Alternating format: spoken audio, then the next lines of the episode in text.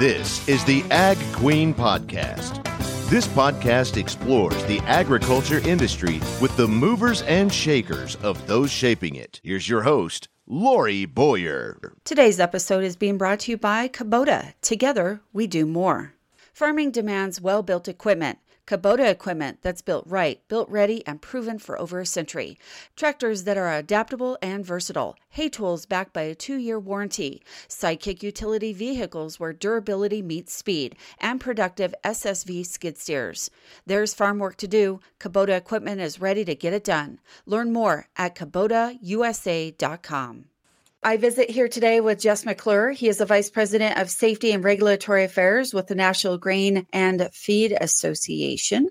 And we are here to learn more about some of the things that the association does and about the association itself. Jess, I think that's a good place to start. Tell me more about the association itself. Sure. We're the nation's uh, largest and most diverse agribusiness association. We were founded in 1896. Uh, we have over a thousand member companies and we handle 75% of the U.S. grains and oil seeds. So, how do you do that? What are some of the actual work? What is some of the actual work that you do? So, we are basically our membership. When you think of our membership, we're uh, grain elevators, uh, feed ingredient and pet food manufacturers, oil seed and corn processors. So when the organization was founded, it was uh, it was to standardize grain inspection and uh, grain grading, develop trade rules and procedures for trade disputes, uh, create a united front for improving rail service, and elevate the professional reputation of the industry. How long has this association been around? So we uh, we celebrated our 125th anniversary uh, back in November. So we're in our 126th year and just uh, uh, had our 126th annual convention in Charleston, South Carolina last week. And how many member organizations do you have then? So over a thousand, uh, we're close to, I should say, a thousand member companies. Okay, very good. And are you just in the United States then, or do you have members that are outside? So we have member uh, we have member companies. Uh, so it's obviously our, our, membership is in North America, including uh, Canada and Mexico. Okay, very good. All right, talking about some specific things that you do, I'm on your website. I know you gave us an overview, but advocacy, tell me a little bit more what you do in that realm. So, when we have our uh, four pillars uh, that uh, are part of our uh, long range plan, so when advocacy, uh, is one of them, in addition to safety programs and, and arbitration. And obviously, I'll get more into the safety programs. But when we're talking advocacy, we're obviously representing uh, the industry uh, in a wide variety uh, of um, of ways, such as uh, obviously advocacy means on uh, Capitol Hill. working with the working with Congress on issues. It also means advocacy working with with different agencies uh, on regulatory issues, uh, and uh, this is both at the federal and and the state level too. Jess, I'll want to come back to some of those issues here in just a little bit. You also work in arbitration on behalf of your members, is that right? Correct. What would be an example of something you've done to to work on behalf of your members in that realm? Well, so arbitration, we have our trade rules. So obviously, that's something uh, our arbitration uh, system that we have. So if there's any uh, dispute that may come up, uh, that's something that uh, through the trade rules and through our arbitration system uh, that can potentially be resolved. so there's a lot of information on our webpage about that. so my area of expertise and focus is more on safety, and I'd be happy happy to kind of get into more detail on that with you. I would appreciate that. So, uh, was what I was going to bring up next is some of the issues I do see on your website: feed, safety, trade. You mentioned that farm bill, cybersecurity, transportation, barge digital transformation project. That's interesting. Yeah, it, so. it, exactly. So the barge, uh, all those programs you see on our webpage. So when you're talking about transportation issues, that's what issues you're talking about. You know, with rail carriers, talking about interacting with the um, um, surface transportation. Uh, board uh, when you're talking about uh, uh the farm bill. Obviously, that's uh, what I was talking about before with advocacy on, on Capitol Hill uh, and working with the U.S. Department of Agriculture and other agencies. And the same thing we get into safety. obviously the work that we do with the Department of Labor and OSHA. So there's a lot more information on those topics you mentioned on our webpage for those that are, aren't familiar, would like to go and learn more. And obviously, we have different uh, uh, staff here within the uh, organization that uh, can answer any specific questions they may have. But when you get into safety, um, you know, obviously we're um, uh, when it comes to NGFA, we're very committed to promoting safety and health in the workplace, uh, and we share our um, uh, we share the uh, Occupational Safety and Health Administration OSHA's commitment to protecting employees. So we have numerous online resources that you mentioned. Uh, if you go to the safety section of our webpage, you see tip sheets, webinars, uh, podcasts like we're doing now, training videos, uh, interactive courses, and guidance documents. All of that is available. For, uh, a majority of it is free of charge uh, to non-members, uh, and then we have training and education programs too. So we do in-person training, um, such as regional safety seminars. we have an annual operations-related conference, Convey, that we're that we're going to be having in Omaha in July. We do a harvest safety week uh, prior to the fall harvest, and we also have a uh, stand up for grain safety week too that we're uh, we work with other uh, grain organizations and OSHA on as well.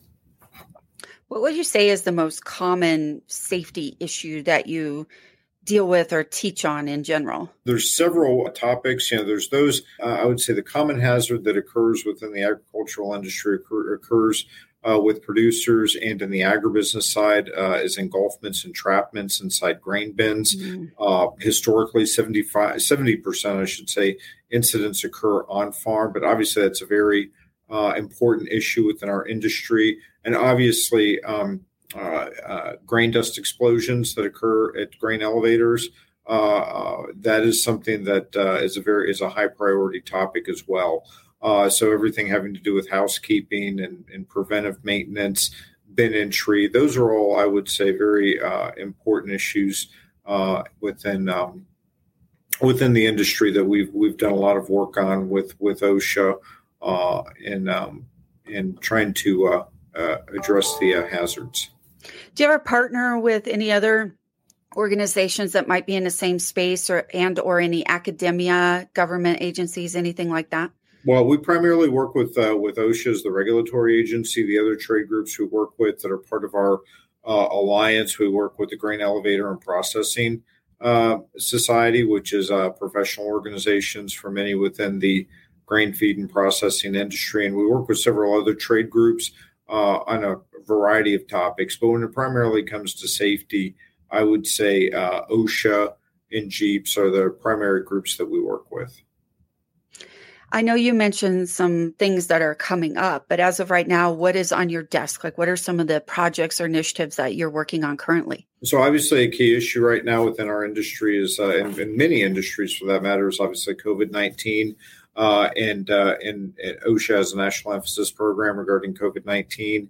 Uh, obviously, um, what is what businesses need to do to to mitigate the hazard. So that's obviously something we are we are keeping our eye on. Uh, and uh, obviously want to make sure our, our, members are up to date on any guidance documents or any changes to the program uh, that the agency may have on those topics. Um, as far as um, in general uh, enforcement, OSHA has numerous emphasis, numerous regions, and many of these regions have enforcement emphasis programs at grain handling facilities. So we want to make sure that we have a, a good line of communication with these um, uh, OSHA area offices and you know specific issues that they may be um, uh, wanting to address uh, during these inspections. And there's several, uh, I would say, uh, rules that are uh, OSHA's in the process of developing too. One is heat injury and illness prevention that we're that we have submitted comments on that we're we're working on as well. So those are, I would say, primary issues we're involved with with OSHA right now.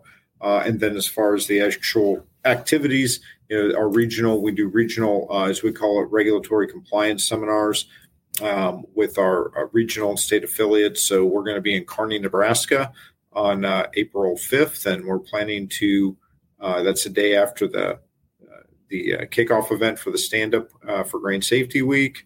That'll also be in Lincoln, Nebraska. And then we're going to be uh, in Indianapolis on July 14th, I believe.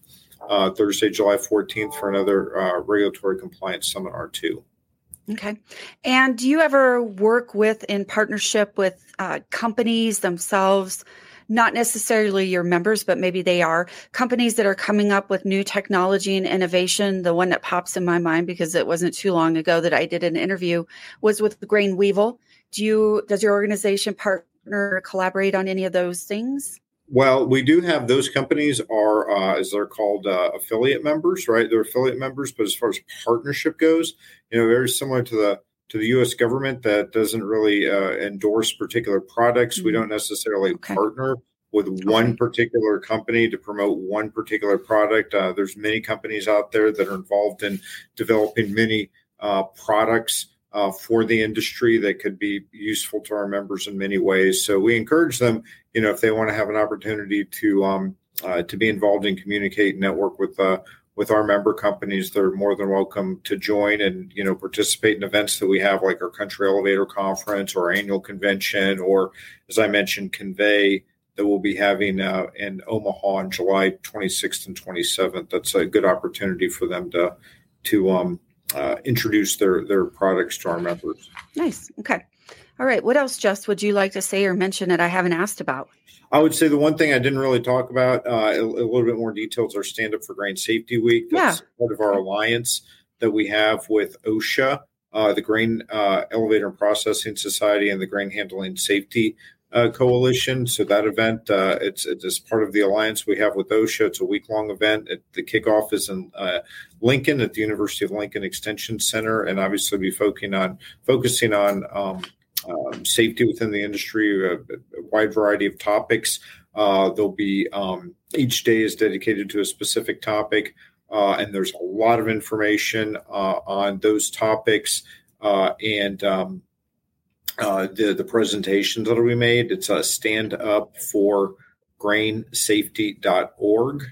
So stand up, it's the number four, grainsafety.org. And uh, a lot of information on there and would encourage everybody to go. It's designed for both producers uh, and for those in the commercial industry as well. And remind me the dates on those again, Jess. So that starts. The kickoff is uh, on Monday, April fourth. Okay. Uh, that's going to be. Uh, it'll be a uh, the kickoff event will be at the University of Lincoln uh, Extension. I'm sorry, the University of Nebraska uh, Lincoln Extension Center there, and so that'll be on Monday, April fourth. And then the next day on Tuesday, April fifth, that's where NGFA we're going to be having a one day regulatory compliance seminar in Kearney, Nebraska. And we're going to have representatives from the OSHA Omaha area office there. And that's a one day uh, event talking about a lot of issues uh, relative to the industry, such as hazard assessment, lockout, tag out, uh, and um, having representatives from OSHA there as well.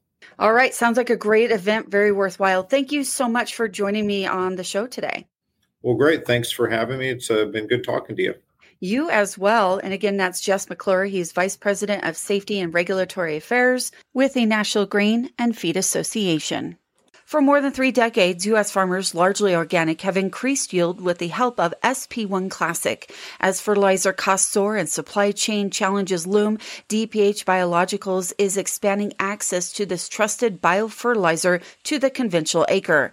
With TerraTrove SP1 Classic, the complete biofertilizer growers can replace up to 50% of starter fertilizer. Visit dpbio.com to reclaim soil fertility. Farming demands well built equipment. Kubota equipment that's built right, built ready, and proven for over a century. Tractors that are adaptable and versatile. Hay tools backed by a two year warranty. Sidekick utility vehicles where durability meets speed. And productive SSV skid steers. There's farm work to do. Kubota equipment is ready to get it done. Learn more at KubotaUSA.com.